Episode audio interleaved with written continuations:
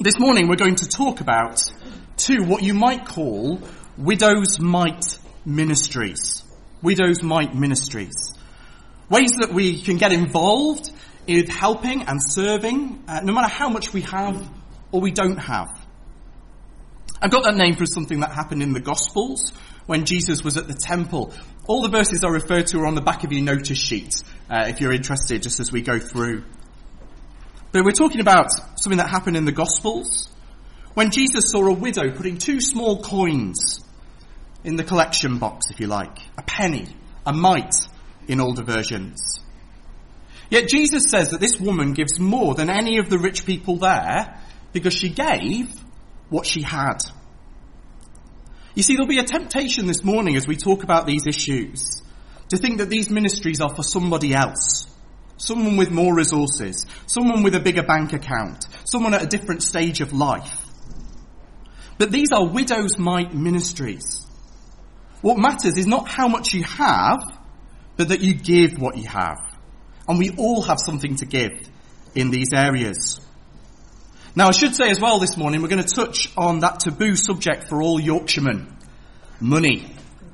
Can I say from the front, if you're visiting, this isn't uh, about, we're not after getting your money. This isn't about you putting more money in the gift box. In fact, this morning I'm going to encourage you not to do that and use it for other things. So please don't sit there and think that we're after your cash. We're not. So what are we talking about this morning? Why are we talking about these issues? Well, as a church on a Sunday morning, we go through books of the Bible. We go through passage by passage, sometimes verse by verse, like we will be this morning. And we simply talk about what it talks about. This morning, it's talking a bit about hospitality and about giving. Last Sunday, uh, well, last time we looked at it, uh, it was talking about um, something else. And next week, it will be talking about uh, something else. It Just happens that this week, that's what we're talking about. So bearing all that in mind, let's look at what it actually says. We're looking at verse 13. Let me read it to you again. It says, contribute to the needs of the saints and seek to show hospitality. So our first point is sharing with the saints. Sharing with the saints. Let me give you a story. See if this sounds familiar to you. Perhaps you've seen it in uh, a shop or other things. A mum gives her two children a bag of sweets. I can already feel the tension. She gives them it to share. You know what's going to happen, don't you? You can see what's coming. Well, it doesn't go well, does it? One child has snatched the sweets off the other one, and the other one is now trying to, that, that one who snatched them is trying to fit as many sweets as they humanly can possibly fit in their mouth before the, the bag disappears. The other child is complaining and moaning and screaming that it's not right to snatch. And then immediately snatches the bag as soon as they're able to take it back. Well, mum steps in, calms everyone down, negotiates a sort of peace treaty between what's going on. It's all quiet as they both munch away at their sweets. And then mum asks if she can have one of the sweets that she's given to them. And you know the answer, don't you? No. Sound familiar? The thing is though that this dislike of sharing continues into adulthood, doesn't it? Whether it's sharing food. If you're a Friends fan, what about Joey? Joey doesn't share food or uh, sharing our time. You know, oh, I'm just a bit too busy at the moment uh, to see you the next evening on Netflix. But the Bible calls us to share. Our verse says we're to contribute to the needs of the saints. And the word that, that's translated there, contribute, is literally to share. We're to share in the needs of the saints, to partner in them, to fellowship in them. We're to help one another bear the load. We're to share with one another. And it's all of us. When it says saints there, it just means ordinary Christians, ordinary believers. It's a word used in the Bible to describe ordinary, everyday, run-of-the-mill Christians. So it would be right biblically to call myself Saint Christopher. I'm not going to do that. Please don't do that to me either. But it wouldn't be biblically wrong. You know, we're told in chapter 1 of Romans that a letter was written to all those who are in Rome, who are loved by God and called to be saints. And that meant the whole church. It didn't mean like a little small subset of the church. So we're called to share in the needs of believers. We're called to help one another. Be generous with one another. When was the last time that you helped out another believer? when you were, when was the last time that you were there when somebody needed you?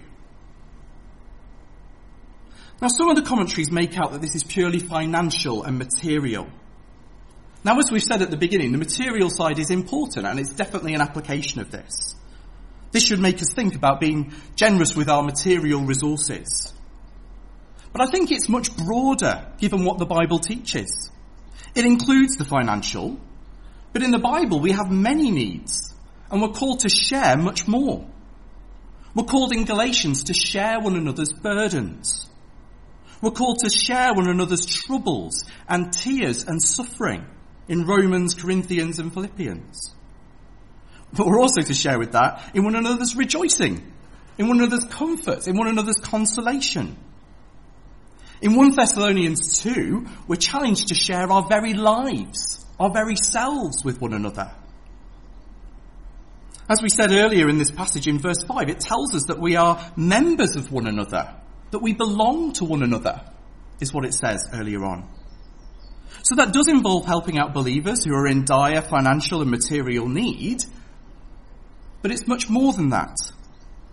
It's not something that we can sort of keep in our back pocket as a command until somebody's in dire financial need or so we see someone starving.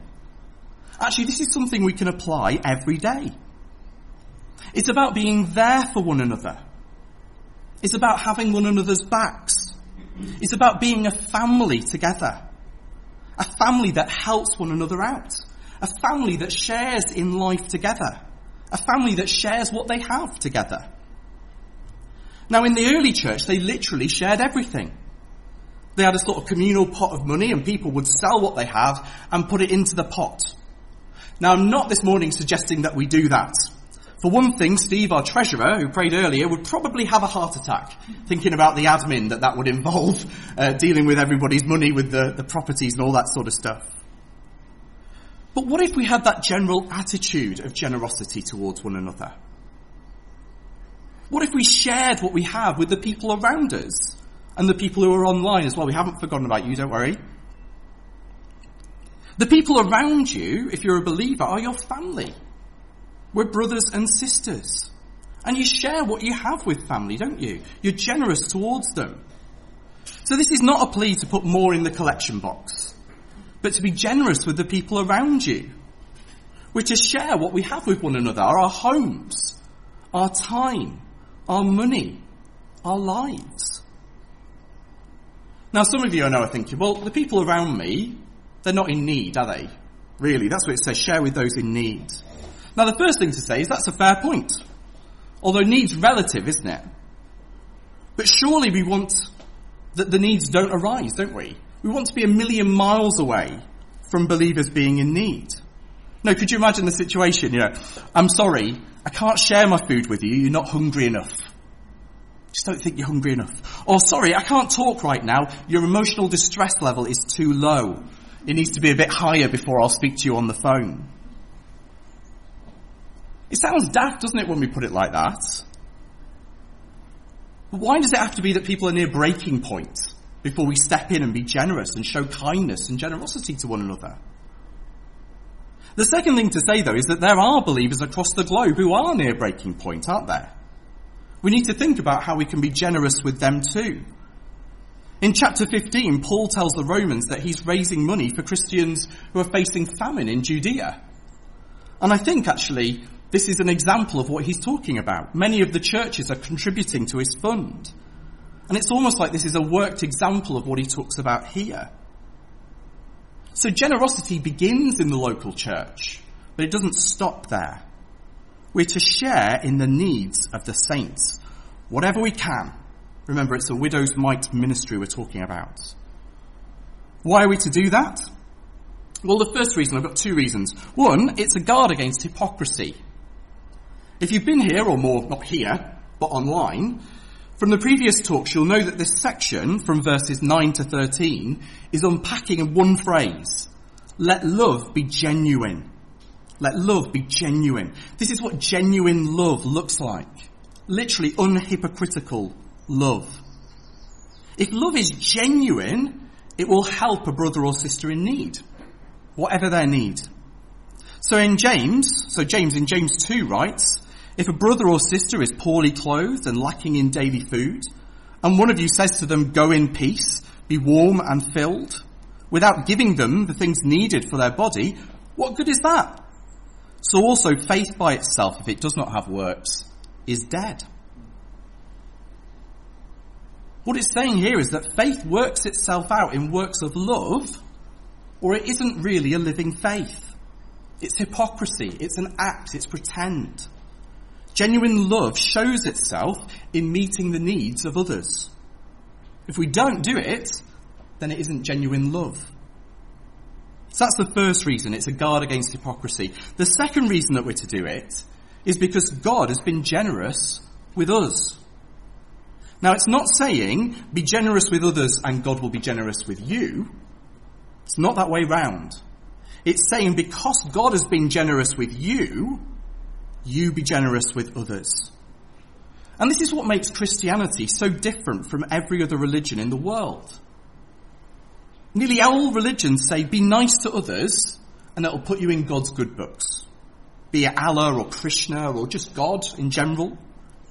But that's not what the Bible teaches. The Bible teaches that God has freely been kind to us. That we don't earn God's kindness by being good, but that He offers it to us by faith. By trusting in the provision that God has made to be kind to us and to offer us forgiveness and new life. That provision was Jesus' death on the cross. God didn't spare His own Son for us, so we shouldn't spare anything for God. Share with the saints. That's our first point. We've only got two points this morning. The second point is sharing with strangers. Let me read you that verse again, verse 13. Contribute to the needs of the saints and seek to show hospitality. Now this whole second part hangs on that word hospitality. And if you think about it, I suppose if you think about the first section that we've been talking about, actually you probably think that is more what we talk about when we talk about hospitality. You know, we think about it as, as sharing with people that we know, you know, having your friends round, entertaining. Even when we Christianize it, it becomes having friends from church round, sharing our home and our lives with them. And that's what we've just been talking about, isn't it? But we're going to see that the word hospitality isn't quite what that means. I would 100% recommend having friends from church around your house. This is the first Sunday I've been able to say that, which is amazing, isn't it? That it sort of works out that way. If I'd have preached this a couple of weeks ago, I wouldn't, wouldn't be able to say it. But I 100% recommend having your friends round from church for the reasons that we've talked about. But that's not exactly what it means by hospitality here in the Bible. The word hospitality in the Bible literally means a love of aliens, not sort of, you know, crazy UFOs, that sort of thing, but people who are strangers, foreigners to us. It's the opposite of the, the Greek word xenophobia. That's the sort of opposite of it. It's, it's philoxenia. It's sort of flipped round. Xenophobia is a fear of strangers and foreigners. This is a love of strangers and foreigners. And it's one of the marks of a mature Christian in Titus and Timothy. And it's a qualification for being an elder, is showing hospitality. It's something that we do do for believers in 1 Peter 4 without grumbling, interestingly in notes. In our translation, the ESV, it's actually translated elsewhere in Hebrews 13 verse 2. It says, do not forget to show hospitality to strangers. And it's exactly, the, the, the, strangers bit isn't there. It's just, that's the word. That's what it means. So you could translate it exactly the same here. Hospitality to strangers. Now in the old world, there weren't so many inns or hotels. Travel lodges and premier inns hadn't been invented, and it was a hard time for those making those little sachets of coffee mm-hmm. and generic pieces of art to sort of hang on the wall. Didn't really have a lot of business in those days. But the inns that did exist were quite dodgy places in general. Bear in mind it was characters like Rahab, the prostitute who kept inns in the Old Testament. Most people would depend on people opening up their homes for them to stay in. People often had guest rooms in their house for, for visitors and it's sort of like Airbnb, sort of in the old world, if you like. People could come and stay in your home. So hospitality was about opening your home to visitors, to strangers, to people that you'd not met. Someone defined hospitality then as the process of taking someone from a stranger to a friend. From a stranger to a friend. And there was apparently an understanding in the old world that you could only do hospitality with someone once. Because once you'd done it with them once, you'd taken them from being a stranger to a friend, and then you were having a friend round, so you couldn't do hospitality with them again. And you couldn't reciprocate it, because they would then be your friend, not a stranger. So this is not talking about a Christian version of come dine with me. You know what I mean? Where you sort of go around and rate one another's cookery skills. It's about taking someone from a stranger to a friend by opening up your home or whatever means you have available. Welcoming a stranger and making them a friend. And that is something any Christian can do. No matter what their cookery skills, order a takeaway if you want. No matter what their food budget, Jesus talks about just offering a cup of water to someone in his name. And you can get water from a public tap, can't you? You can borrow it from church if you want. Well, don't give it back though.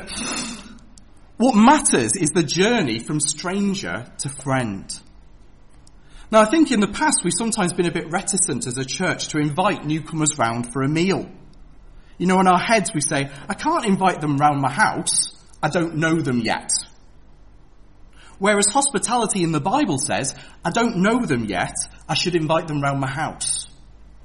That's the difference, isn't it? And if you don't have a house, well, you could invite someone out for coffee, couldn't you? And if you don't ha- like coffee, well, you could start drinking coffee, can't you? We've all got to make sacrifices. Do you see though, what matters is the willingness to give it a go. A willingness to go from strangers to friends. To open up your life and your calendar to new people. That's why Paul writes, seek to show hospitality. Again, it literally means to pursue, to follow after, to chase after. Now, I'm not suggesting here, don't worry if you knew this morning, not suggesting you chase after new people. That's not what it's saying. But it means that you mentally, you chase after being the hospitable person. You're one of those people who seeks to do it, who pursues it, who loves and welcomes strangers. Now, I know what some of you are thinking again, but I'm an introvert. Wonderful. So am I. I've done my Myers-Briggs test, if you know what that is. tells me that I am an introvert. This is part of us offering our bodies, offering our lives as living sacrifices to God. That's what we saw as a big headline, wasn't it, in Romans 12 at the beginning. This is what it means to live in response to the gospel. Some people love welcoming new people. Some people find it really hard. But finding it hard is not a reason not to do it. Show me the person who finds next week's verse easy. Bless those who persecute you. Bless and do not curse them. Just because it doesn't come naturally isn't a good enough reason to ignore what God says. So why are we to do this? Why are we to, to take that step, that journey from stranger to friend? Well, two reasons again. Number one, Jesus said it was the mark of a true believer. Jesus talks about this in Matthew 25 in the parable of the sheep and the goats. This is what he said. Then the king will say to those on his right, Come, you who are blessed by my Father. Inherit the kingdom prepared for you from the foundation of the world. For I was hungry and you gave me food. I was thirsty and you gave me drink. Here we go. I was a stranger and you welcomed me. I was naked and you clothed me. I was sick and you visited me. Uh, I was in prison and you came to see me. Then the righteous will answer him saying, Lord, when did we see you hungry and feed you? Or thirsty and give you drink? And when did we see you a stranger and welcome you? And when he did, uh, and when did we see you sick or in prison and visit you? And the king will answer, truly I say to you, as you did to one of the least of these, my brothers, you did to me. When we understand that this is about helping strangers becoming friends rather than a cooking contest, we can see the importance of what's going on. Being a stranger here is equated with being hungry or thirsty or naked or in prison. Being a stranger is there along with it, isn't it? We all know the pain and difficulty of being alone in a strange place, don't we? Even being alone as a family in a new place. You've got those questions going through your head, haven't you? Will I make friends? What if, what if something that I've got breaks down? Who do I call? Who do I call when everything starts to go wrong? In the ancient world, being a stranger left you vulnerable to robbery and attack. Think of the angels who visited, visited Sodom and Gomorrah in Genesis. Lot tells them not to stay in the town square lest they be attacked. He offers them shelter and safety under his roof. He offers them hospitality and he's marked as a righteous man for doing it. One of the signs that things were so wrong with Sodom and Gomorrah was actually their lack of hospitality, amongst many other things. No one took strangers in. No one welcomed them. You see, to be a stranger was to be vulnerable. And Lot provided the angels with a welcome. It was a sign that despite all his issues, he was a true believer. So that's reason number one. It marks a true believer. And number two, because once we were strangers and we were brought near and welcomed. Now I don't mean here at Beach Hill, though that might be true. I mean that God has brought us near to him through Jesus. This is what Paul writes in one of his other letters, Ephesians. Remember that you at one time were separated from Christ, alienated from the commonwealth of Israel, strangers to the covenants of promise, having no hope and without God in the world. But now, in Christ Jesus, you who were once far off have been brought near by the blood of Christ. So then you are no longer strangers and aliens, but you are fellow citizens with the saints and members of God's household. We were strangers, but now we've been welcomed and brought near by the blood of Jesus. God has taken us from strangers to friends. But even more than that, do you notice? He's taken us and made us part of his household. He's taken us from strangers to family. Jesus died so that we could be adopted, so that we could be part of his family. If God treats strangers in that way, then shouldn't we be willing to offer that same welcome to strangers that we come across?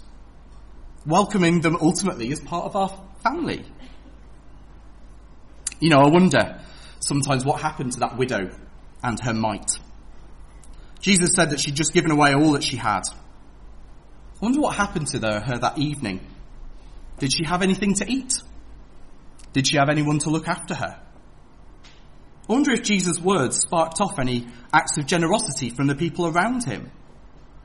I wonder if anyone was generous with their home and invited her back for a meal. I wonder if anyone was generous with their time and sat and listened as she talked about her late husband. I wonder if anyone was generous with their money and as she left she found that someone had left another two coins in her coat. God has been incredibly generous to us in Christ. He's been kind to us. So as we lay down our lives as living sacrifices in response, let's be generous with what we have and join in with the ministry of the widow's mite. Let's pray. Father God, thank you that you have been generous towards us. Thank you that when we were strangers and aliens, you welcomed us, not just as friends, but as part of your family. Father, help us to show that same welcome to each other. Father, help us to love one another and share with one another and be generous with one another, not to earn points with you, but Father, because you have been kind to us. In Jesus' name, Amen.